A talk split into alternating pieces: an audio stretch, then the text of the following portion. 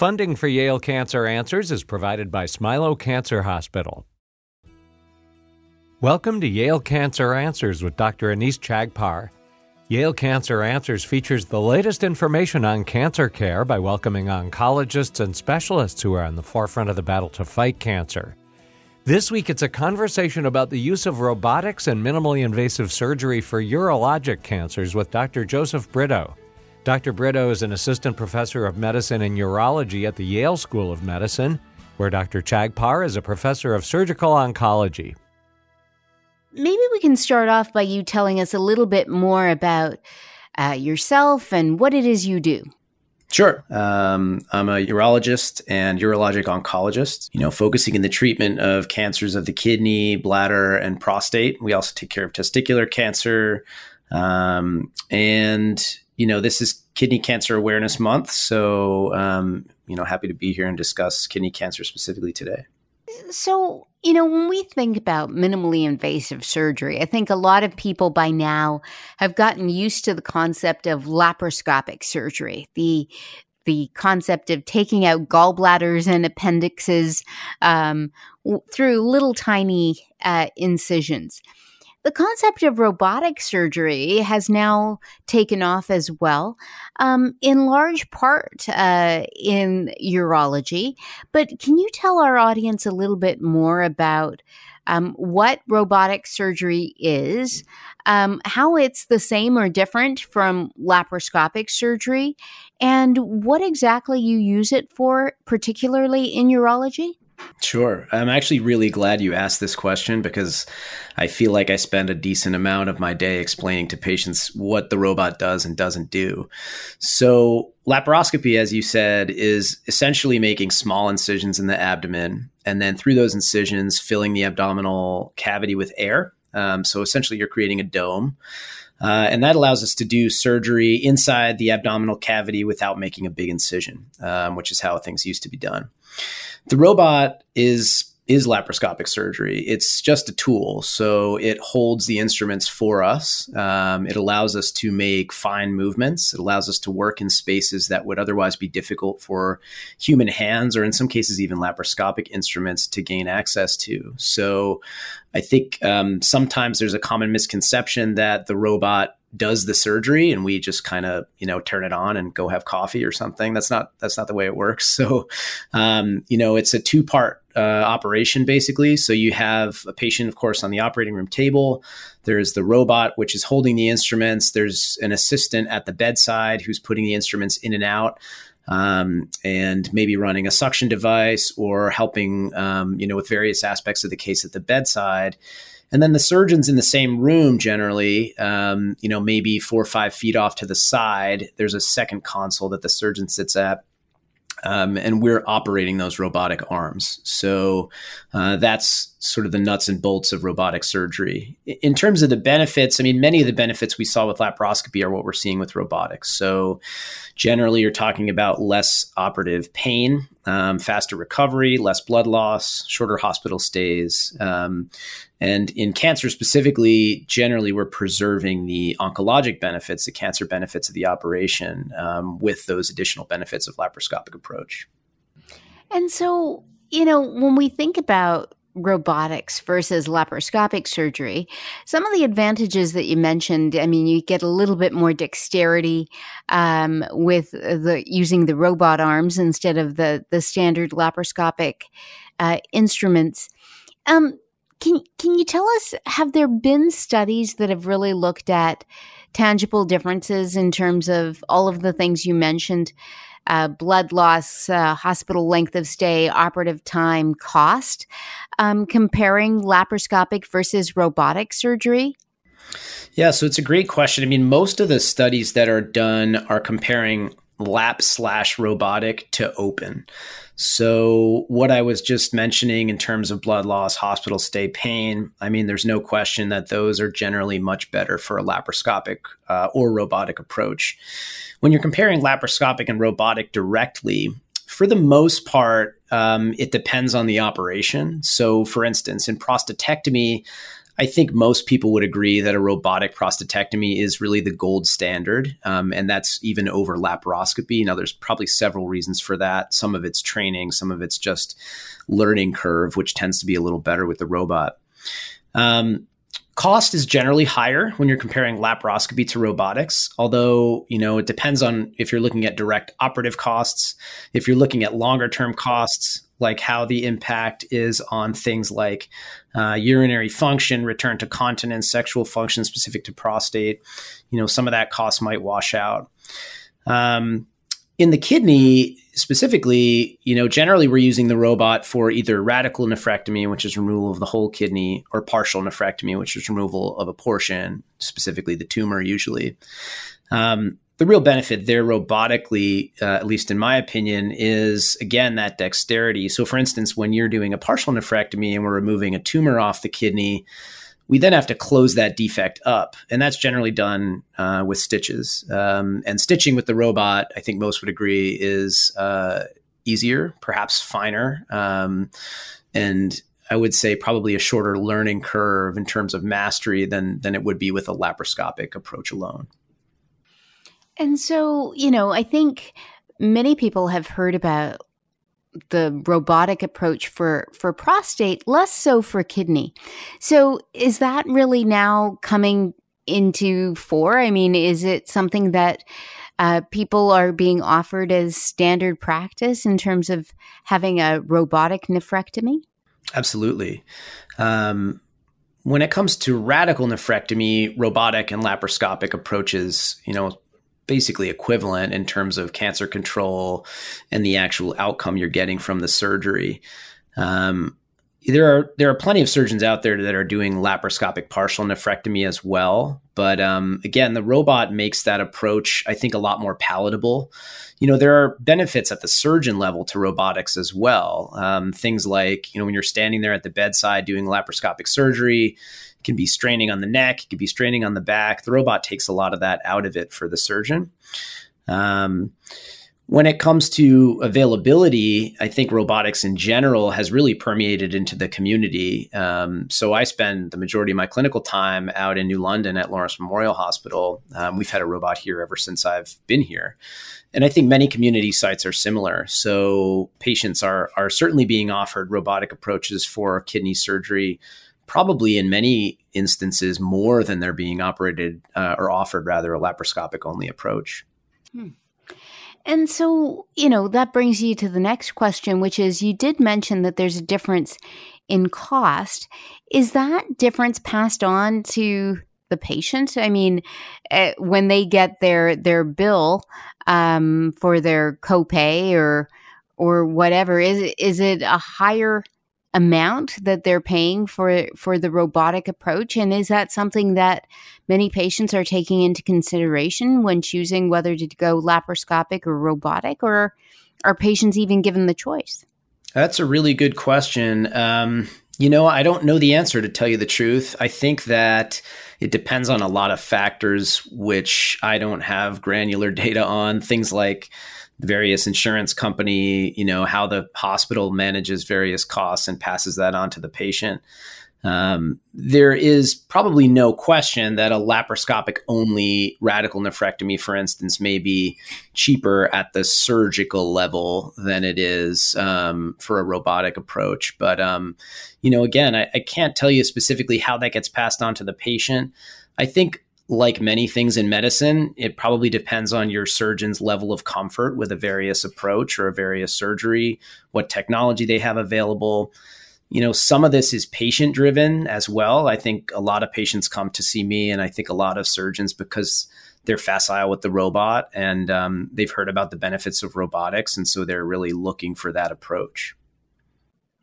You mentioned um, when we were talking earlier about prostate cancer that while uh, there may be an increased cost uh, to the the operation itself, that there may be a, a reduced cost long term in terms of a reduction in side effects. So, you know, issues with urinary incontinence or stream or sexual function, etc. Um, are there data to to support the idea that um, outcomes are better with robotic surgery versus laparoscopic surgery in terms of preserving nerve function, for example? So for prostate, certainly comparing open and robotic Absolutely. I mean, very clear benefits in terms of continence, um, sexual function, probably as well. Um, you know, it's it's a little difficult to interpret the lap versus robotic data for prostate because not a lot of people are doing laparoscopic, you know, pure laparoscopic prostatectomy. Um, it's just something that's very technically challenging, and the robot takes a lot of those technical challenges out of the way. Um, but absolutely, you know, comparing urinary function and probably sexual function in terms of our ability to accurately spare nerves and really do the finer aspects of that operation, um, which really is a delicate surgery, especially when it comes to the reconstruction portion of it. You know, that really is where the robot shines um, in such a sort of narrow anatomic space. And, and what about for kidney cancers? Do we see the same kinds of things there? Yeah, so I mean, certainly different concerns, right? When you're talking about kidney surgery, we're not talking about urinary continence or sexual function.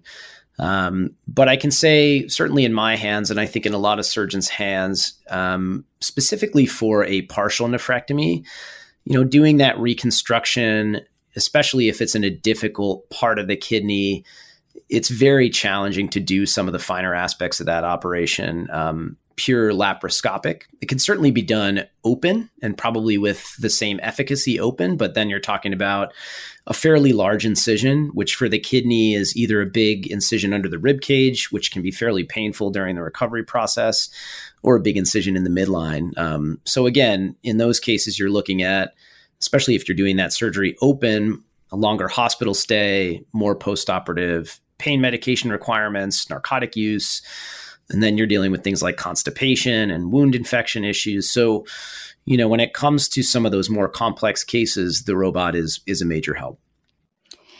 Talk a little bit about training. I mean, when you were describing how a robotic case occurs um, earlier, you mentioned that uh, the the patient is on the operating room table. There might be an assistant at the bedside who's um, kind of changing instruments in and out, but the surgeon really sits at a console and and manages the arms of the robot.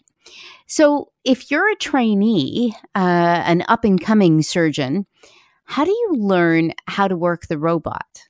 Yeah, so it's a great question, and actually, it's a somewhat hotly debated, and and um, there's a lot of interest in how residents and you know future surgeons should be trained different institutions do it different ways. I can tell you when I was a resident, we had a protocol where as the resident, your job for, you know, X number of cases was to be at the bedside, being that bedside assistant. So you knew the steps of the case, you knew what instruments to put in and out at which times.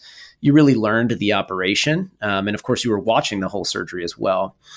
Um, there's no real standardized way that residencies are doing it like across the United States, for instance. But um, but again, there is a lot of exposure to that, I think, broadly in urology residency these days. And as the robot permeates more out into um, out into these community hospitals, and you have more robots at the major medical centers, there's just a lot more exposure to it. So when residents are graduating now, for the most part, they've seen, you know, hundreds probably of robotic procedures. And many will then go on to do, if they want to focus in oncology or in robotics, they'll go on to do a specific fellowship in minimally invasive surgery, robotic surgery. All right. Well, we'll pick up the conversation uh, with that right after we take a short break for a medical minute. Please stay tuned to learn more about the use of robotics and minimally invasive surgery for urologic cancers with my guest, Dr. Joseph Brito. Funding for Yale Cancer Answers comes from Smilow Cancer Hospital, where their melanoma program brings together an extensive multidisciplinary team to diagnose, treat, and care for patients with melanoma and other skin cancers smilowcancerhospital.org. Genetic testing can be useful for people with certain types of cancer that seem to run in their families. Genetic counseling is a process that includes collecting a detailed personal and family history, a risk assessment, and a discussion of genetic testing options.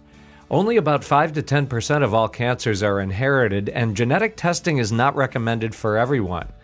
Individuals who have a personal and or family history that includes cancer at unusually early ages, multiple relatives on the same side of the family with the same cancer, more than one diagnosis of cancer in the same individual, rare cancers, or family history of a known altered cancer predisposing gene could be candidates for genetic testing.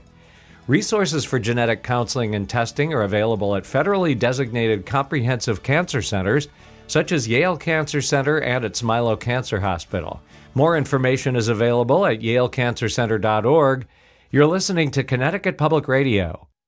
Welcome back to Yale Cancer Answers. This is Dr. Anees Chagpar, and I'm joined tonight by my guest, Dr. Joseph Brito.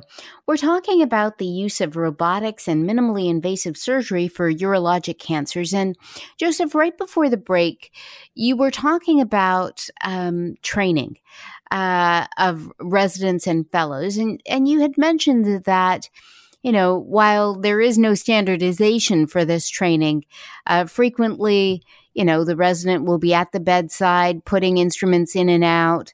Um, they'll get to watch the the robotic surgery, but there's a big difference between watching the surgery and actually doing the surgery at the console. So, can you talk a little bit about how trainees actually gain that facility with using the robot at the console? Because it would seem that that's really a major advantage of robotic surgery is the facility that the surgeon has with using the robot and the dexterity of its arms. Yeah, of course. I mean, with any surgical approach, surgical instrument, the the surgeon needs to have familiarity with it, be able to use it safely and well. With the robot, at most teaching institutions, there is um, basically a trainer console. So it's almost in some ways like a driver's ed setup where you have the surgeon that has ultimate control over the robot.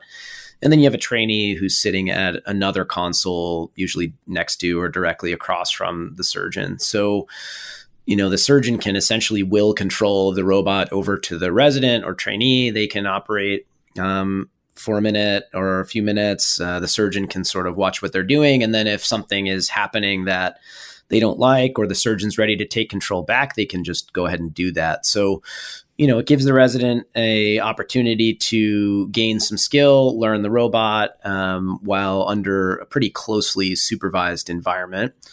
Um, the other thing I think is important to note is just that whenever you're doing a laparoscopic or a robotic surgery, everything that's happening is being broadcast onto essentially big TV screens in the operating room. And so, you know, not just the surgeon and the assistant can see what's happening, but really everyone in the operating room can see scrub nurses, the scrub techs, the anesthesia team.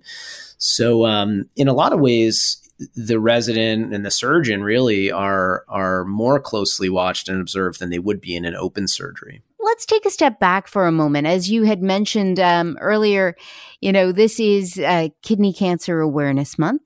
Um, so let's talk a little bit about kidney cancer. We had talked a little bit about uh, surgery, um, and you had mentioned that for some patients, they require a total nephrectomy, others, a partial nephrectomy. Um, talk a little bit about how those decisions are made and kind of situate um, the treatment of kidney cancer in a multidisciplinary context? Sure. So, probably first important to differentiate between cancers of the cortex or outer portion of the kidney, uh, the sort of meaty part of the kidney, and cancers of the lining or central part of the kidney, uh, a part of the, the collecting system or renal pelvis or ureter. So, this is really the urinary drainage part of the kidney they're tumors that are you know both types of cancer but different types and really managed in very different ways. So when we're talking about removing just the kidney or removing just a part of the kidney usually we're talking about those cortical renal usually renal cell carcinoma being the most common type renal tumors when we're talking about the lining of the kidney, the collecting system, um, that's a different type of kidney cancer altogether. Um, what we call urothelial carcinoma, or used to be referred to as transitional cell carcinoma.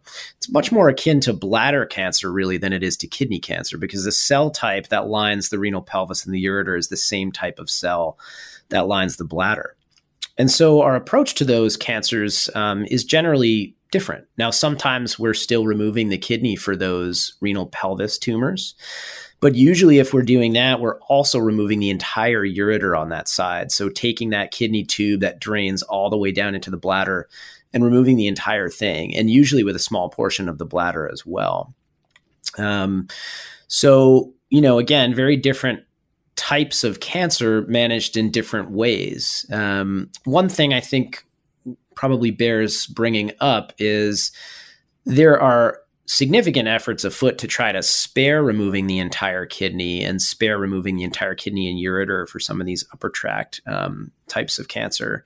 You know, we didn't really have a lot of options until somewhat recently, really in the past couple of years um, we were basically either doing that radical surgery or we were trying to manage what we could endoscopically, you know, putting a camera up from below, uh, maybe doing biopsies, maybe using a laser to try to ablate some of those tumors endoscopically. But really, only so much we could do. And again, only treating what we could see.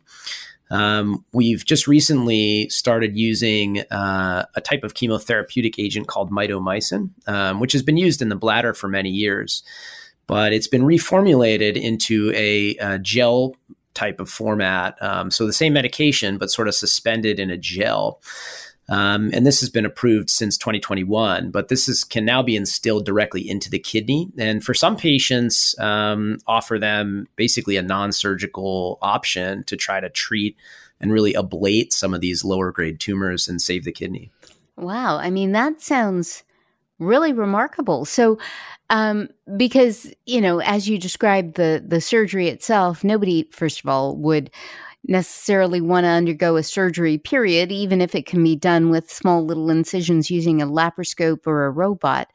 But when you think about removing the kidney, removing the ureter, removing part of the bladder, you know that that sounds rather extensive if this can be treated with instillation of a, a gel in the kidney that that seems much more palatable. So talk a little bit about which patients are eligible for this and how exactly do we get the gel into the kidney? Sure. So you know important to note not every patient would be a candidate for um, for this, you know, mitomycin gel instillation. Um, really, we're talking about patients with low grade tumors of the renal pelvis and in some cases ureter. Um, generally speaking, those are patients that have already had an endoscopic procedure. They've had a biopsy, you know, they've had pathology proving that diagnosis. So what's done um, is usually it's either instilled by um, looking into a patient's bladder with a camera, cystoscope, and then putting a small open-ended catheter uh, or tube up into the ureter, up into the renal pelvis, and then basically injecting this gel material up directly through that catheter. Can also be placed through a nephrostomy tube, which is a drain that goes directly into the kidney uh, through a patient's back, usually um, and sort of instilled in an antegrade fashion that way. Um, it's given as a series of six treatments once a week uh, as uh, sort of an induction phase. And then, if patients have a good response, which is generally judged by another endoscopic look up into the kidney, they might be a candidate for maintenance treatments, uh, which would be once monthly for up to a year. That doesn't sound too bad. It doesn't sound perfect. It's not like it's a, a pill that you can take and uh, be done with it. It's still somewhat invasive, but certainly not a surgery. It sounds like um, both uh, the cystoscopic procedure or the uh, instillation through a nephrostomy tube would be done as an outpatient basis, like a quick pop in and get your instillation and leave? Is that kind of how that works? Yep, absolutely. Um, you know, it has to be done at least initially in an environment where you can take some x rays. Um, we do fluoroscopic images to measure the size of the renal pelvis so we can calculate how much medicine we have to put in. Once you have that calculation, um, you can do it in the clinic if you have uh, fluoroscopic capabilities. You could do it um, in a radiology suite um, in a patient with a nephrostomy tube, you know, once you have the volume of the renal pelvis, you could do it in the clinic even without fluoroscopy. So yeah, I think, you know, to your point, it is definitely not perfect, but it is a better option. I'll give you a great example, actually. So I have a patient with solitary kidney. So, you know, he doesn't have an option. He's actually already had his other kidney and ureter removed for the same disease. So we can't take his kidney out. I mean, we could, but he'd be on dialysis probably for life. Um, so kind of a perfect patient to to offer something like this who really has no other um, other options.